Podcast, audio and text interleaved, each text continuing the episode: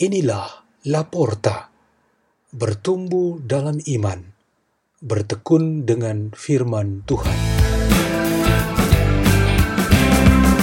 Bersama saya Henry Nalinong dan Germanus Asan Uran dari Paroki Santo Damian Bengkong Batam.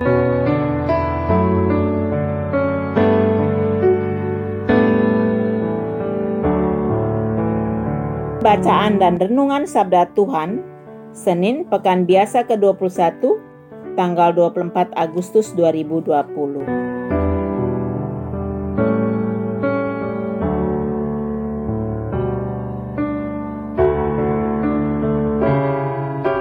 Pembacaan Injil Tuhan kita Yesus Kristus menurut Santo Yohanes. Sekali peristiwa, Filipus bertemu dengan Nathanael dan berkata kepadanya, "Kami telah menemukan Dia yang disebut oleh Musa dalam Kitab Taurat dan oleh para nabi, yaitu Yesus, anak Yusuf dari Nazaret." Kata Nathanael kepadanya, "Mungkinkah sesuatu yang baik datang dari Nazaret?" Kata Filipus kepadanya, "Mari dan lihatlah." Melihat Nathanael datang kepadanya, Yesus berkata tentang dia, "Lihat, inilah seorang Israel sejati. Tidak ada kepalsuan di dalamnya. Kata Nathanael kepada Yesus, Bagaimana engkau mengenal aku? Jawab Yesus kepadanya, Sebelum Filipus memanggil engkau, aku telah melihat engkau di bawah pohon ara. Kata Nathanael kepadanya, Rabi, engkau anak Allah, engkau Raja orang Israel. Yesus menjawab, katanya, karena aku berkata kepadamu, aku melihat engkau di bawah pohon ara, maka engkau percaya?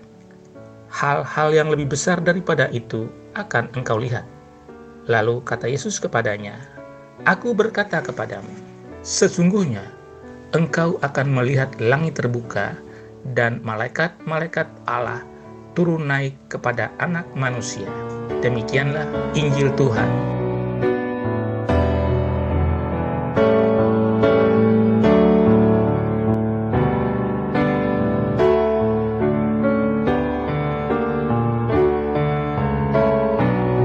Tema renungan kita pada hari ini ialah pribadi sejati.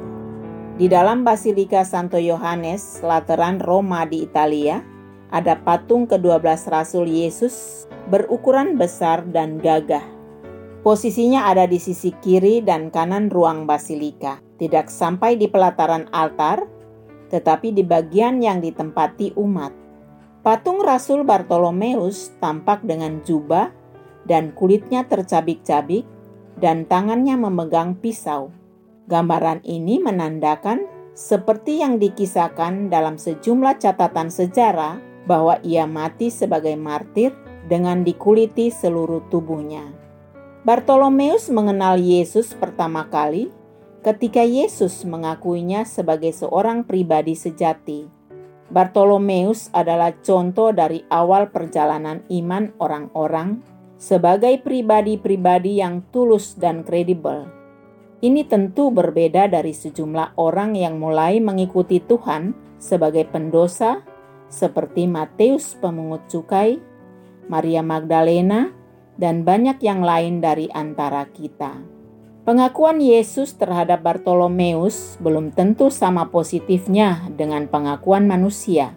Para musuh atau penentang gereja ingin membuktikan kalau Bartolomeus benar-benar seorang sejati, maka ia harus dikuliti untuk dapat ditemukan kesejatian yang ada di dalam dirinya.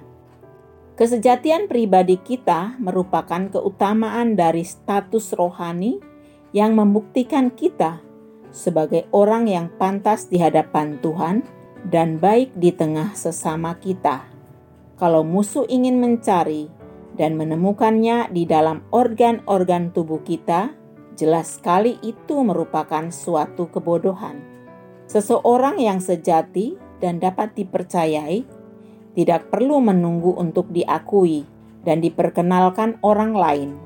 Ia juga tidak perlu menunggu saja sekiranya Tuhan berkenan membuat dirinya sejati. Setiap orang perlu menciptakan di dalam dirinya kualitas untuk menjadi pribadi yang sejati. Bartolomeus memberikan satu pelajaran bahwa untuk menjadi pribadi yang sejati, ia perlu memenuhi kebutuhan perutusan Yesus. Yesus membutuhkan Bartolomeus selain demi terpenuhi angka 12 sesuai kitab suci yang mengikuti jumlah 12 suku Israel, tetapi juga untuk perwujudan perutusannya. Pelajaran itu mengenai panggilan dan perutusan kita masing-masing. Kesejatian kita sebagai pengikut Kristus sangat diukur oleh standar bahwa kita menjawab kebutuhan konkret dalam setiap medan hidup kita. Jadi, seorang suami atau istri sejati ialah ia yang menjawab kebutuhan pasangannya. Seorang imam, biarawan, atau biarawati sejati, ia yang memenuhi kebutuhan perutusan gereja dan tarekatnya masing-masing. Seorang abdi negara yang sejati ialah ia yang menjawab kebutuhan masyarakat, bangsa, dan negara sesuai panggilan hidupnya. Setiap orang dapat menjadi sejati di dalam bidangnya masing-masing untuk menjawab kebutuhan di bidang itu. Marilah kita berdoa. Dalam nama Bapa dan Putra dan Roh Kudus. Amin. Ya Tuhan, semoga kami dapat menjadi sejati di dalam setiap situasi dan panggilan hidup kami kemuliaan kepada Bapa dan Putra dan Roh Kudus, seperti pada permulaan, sekarang, selalu, dan sepanjang segala abad. Amin. Dalam nama Bapa dan Putra dan Roh Kudus. Amin. La porta, la porta.